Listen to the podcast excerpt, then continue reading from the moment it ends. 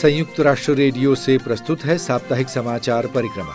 अभिवादन के साथ मैं हूं महबूब खान। अट्ठाईस अक्टूबर दो हज़ार बाईस के बुलेटिन की सुर्खियां। सुरक्षा परिषद की आतंकवाद निरोधक समिति की विशेष बैठक। भारत में दो हज़ार आठ में मुंबई में हुए आतंकवादी हमले के पीड़ितों को श्रद्धांजलि भी। विभिन्न यूएन एजेंसियों की चिंता, तापमान वृद्धि को डेढ़ डिग्री सेल्सियस तक सीमित रखने के प्रयास नहीं है काफी। ईरान में हिजाब विवाद में बढ़ते प्रदर्शनों के दौरान सरकारी दमन पर गहरी चिंता।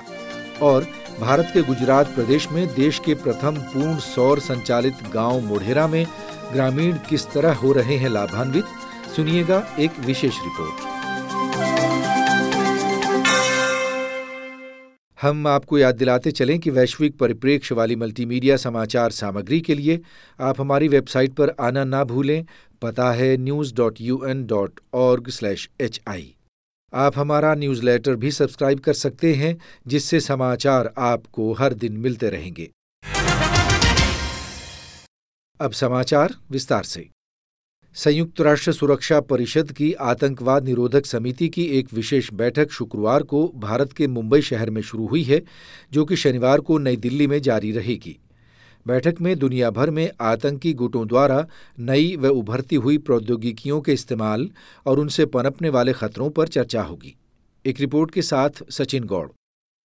वर्ष दो हज़ार पंद्रह के बाद ये पहली बार है जब सुरक्षा परिषद की आतंकवाद निरोधक समिति की ये दो दिवसीय बैठक न्यूयॉर्क में यूएन मुख्यालय के बाहर आयोजित की जा रही है।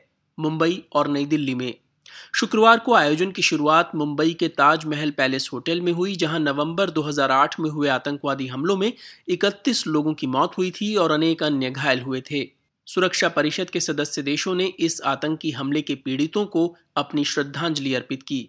भारत के विदेश मंत्री एस जयशंकर ने प्रतिनिधियों को संबोधित करते हुए कहा, it expresses to our collective resolve at strengthening the multilateral efforts led by the United Nations. विदेश मंत्री एस जयशंकर कह रहे थे कि इस बैठक में प्रतिनिधियों की मौजूदगी संयुक्त राष्ट्र के नेतृत्व में बहुपक्षीय प्रयासों को मजबूती देने के हमारे सामूहिक संकल्प को दर्शाती है, इस खतरे से समग्रता व सामूहिक रूप से निपटने के लिए। आतंकवाद अंतर्राष्ट्रीय शांति व सुरक्षा के लिए एक गंभीर खतरा है। भारत के विदेश मंत्री एस जयशंकर। कार्यक्रम के दौरान आतंकी हमले के पीड़ितों और भुक्तभोगियों की आवाज़ों को भी सुना गया। मुंबई हमले में जीवित बच गई देविका नटवरलाल रुटावन ने प्रतिनिधियों से आतंकवाद के विरुद्ध कड़े कदम उठाए जाने का आग्रह किया। मैं यूएन के मेंबर से सभी से रिक्वेस्ट करना चाहती हूँ और अपने इंडियन गवर्नमेंट से कि ऐसे आतंकवाद के खिलाफ कड़ी से कड़ी कानून बनाया जाए कि कोई भी आतंकवाद हमारे देश में या कहीं पर भी हमला करने के पहले सौ बार सोचे कि किसी की भी जान ना लिया जाए। दूसरे दिन बैठक का आयोजन नई दिल्ली में होगा, जहाँ तीन प्रमुख विषयों पर विचार विमर्श होना है। आतंकी उद्देश्यों के लिए इंटरनेट व सोशल मीडिया का इस्तेमाल, नेटवर्क बनाने, हथियार खरीदने और धन उगाही के लिए आतंकी गुटों द्वारा नई टेक्नोलॉजी का प्रयोग और ड्रोन समेत मानव रहित हवाई प्रणालियों और अन्य अत्याधुनिक टेक्नोलॉजी का इस्तेमाल। बैठक के दौरान इस विषय में दिशा निर्देश तैयार करते समय मानवाधिकारों का ध्यान रखे जाने की अहमियत पर भी चर्चा होगी। संयुक्त राष्ट्र के जलवायु विशेषज्ञों ने आगाह किया है कि जलवायु आपदा को टालने के इरादे से हानिकारक उत्सर्जनों में कमी लाने के लिए जो राष्ट्रीय संकल्प लिए गए हैं, उनसे मौजूदा हालात में सुधार होने की उम्मीद बहुत कम है। इसके मद्देनज़र उन्होंने और देरी ना करते हुए ऊर्जा क्षेत्र में तत्काल बहुत व्यापक परिवर्तन किए जाने की पुकार लगाई है। संयुक्त राष्ट्र पर्यावरण कार्यक्रम यूनेप ने गुरुवार को जारी अपनी एक रिपोर्ट में जोर देकर कहा कि वैश्विक तापमान में वृद्धि को डेढ़ डिग्री सेल्सियस तक सीमित रखने के लिए फिलहाल कोई विश्वसनीय रास्ता मौजूद नहीं है। यूएन पर्यावरण एजेंसी की कार्यकारी निदेशक इंगेर एंडरसन ने कहा कि ये रिपोर्ट कटु वैज्ञानिक भाषा में हमें वही बताती है जो कि प्रकृति हमें पूरे साल जानलेवा तूफानों, बाढ़ और धधकती आग की घटनाओं के जरिए बताती रही है। उन्होंने कहा कि हमें अपने वातावरण को ग्रीन हाउस गैसों से भरना बंद करना होगा और ये विराम जल्द ही लगाना होगा। संयुक्त राष्ट्र के एक स्वतंत्र मानवाधिकार विशेषज्ञ जावेद रहमान ने गुरुवार को कहा है कि ईरान में चल रहे हिजाब विरोधी प्रदर्शनों पर सरकारी क्रूर और लगातार दमन की निंदा पर्याप्त नहीं है और उन्होंने एक अंतर्राष्ट्रीय जांच प्रणाली गठित किए जाने का आह्वान किया है। विशेष रिपोर्टर जावेद रहमान ने न्यूयॉर्क में पत्रकारों से कहा कि महसा अमीनी की मौत के बाद भड़के प्रदर्शनों के बीच बहुत सी हस्तियों ने एक स्वतंत्र और निष्पक्ष जांच की बहुत मजबूत पुकारें लगाई हैं और ईरान से इस बारे में कोई प्रतिक्रिया प्राप्त नहीं हुई है, केवल तनाव बढ़ा है। विशेष रिपोर्टर जावेद रहमान ने जोर देकर कहा कि अंतर्राष्ट्रीय समुदाय पर मानवाधिकार उल्लंघनों के लिए दंड मुक्ति से निपटने के लिए कार्रवाई करने की जिम्मेदारी है। उन्होंने ये भी कहा कि ये बहुत अहम है कि संयुक्त राष्ट्र व अन्य अंतर्राष्ट्रीय संस्थाएं ठोस कार्रवाई करें। विश्व स्वास्थ्य संगठन डब्ल्यू एच ओ ने गुरुवार को कहा है कि तपेदिक यानी टीबी से होने वाली मौतों की संख्या और संक्रमण के मामलों में कोविड नाइन्टीन महामारी के दौरान बढ़ोतरी दर्ज की गई है, क्योंकि महामारी के कारण टीबी उपचार और सहायक सेवाओं तक पहुंच बाधित हुई है। कुछ और जानकारी सुनिए शिवानी काला से। यूएन स्वास्थ्य एजेंसी के अनुसार वर्ष दो हज़ार इक्कीस में दुनिया भर में अनुमानतः एक करोड़ छह लाख लोग टीबी से बीमार हुए, जो कि वर्ष दो हज़ार बीस की तुलना में चार दशमलव पाँच प्रतिशत वृद्धि थी, और टीबी से लगभग सोलह लाख लोगों की मौत हुई, जिनमें एक लाख सत्तासी हजार मरीज एच आई वी संक्रमण से भी ग्रसित थे। इस अवधि के दौरान औषधि के प्रभाव को कमजोर करने वाली टीबी यानी डी आर टी बी का बोझ भी तीन प्रतिशत बढ़ा।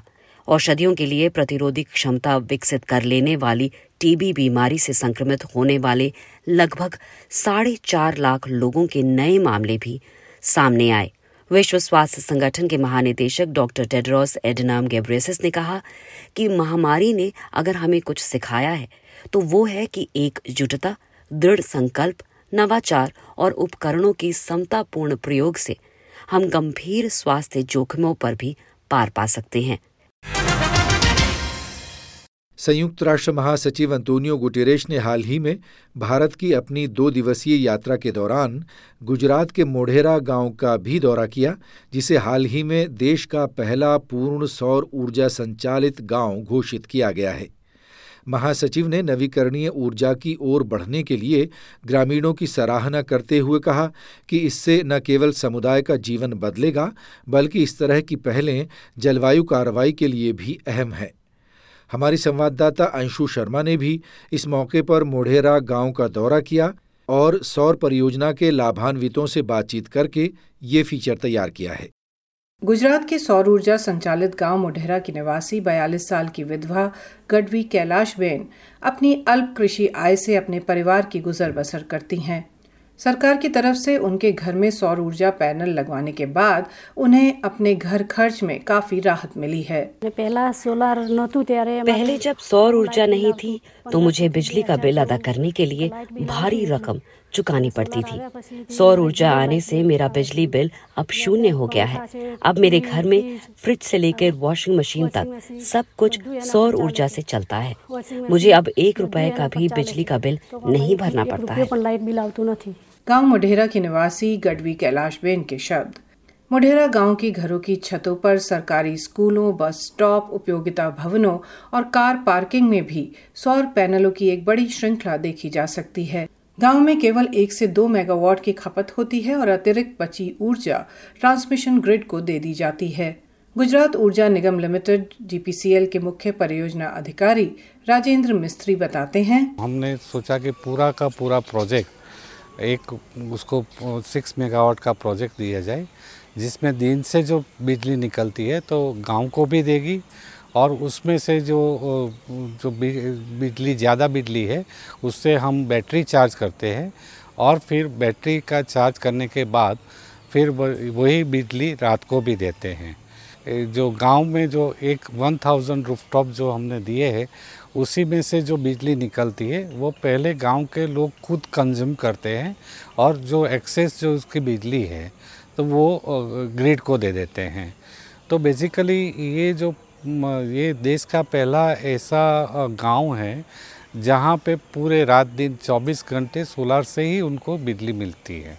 गुजरात ऊर्जा निगम लिमिटेड के मुख्य परियोजना अधिकारी राजेंद्र मिस्त्री के शब्द। मोढेरा में ऐतिहासिक सूर्य मंदिर भी स्थित है जो अब पूरी तरह सौर ऊर्जा द्वारा संचालित है। यहाँ पूर्णतः सौर ऊर्जा आधारित थ्री डी लाइट शो होता है।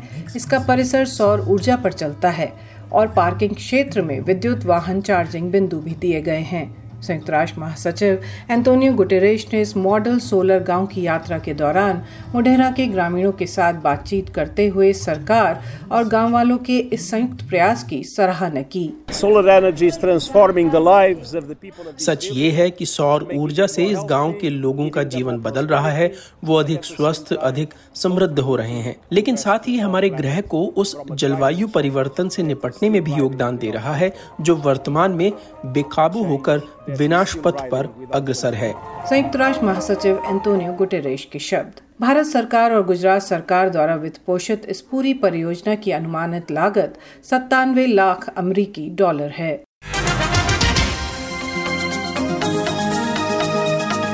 तो आज के बुलेटिन में बस इतना ही। अब महबूब खान को अनुमति।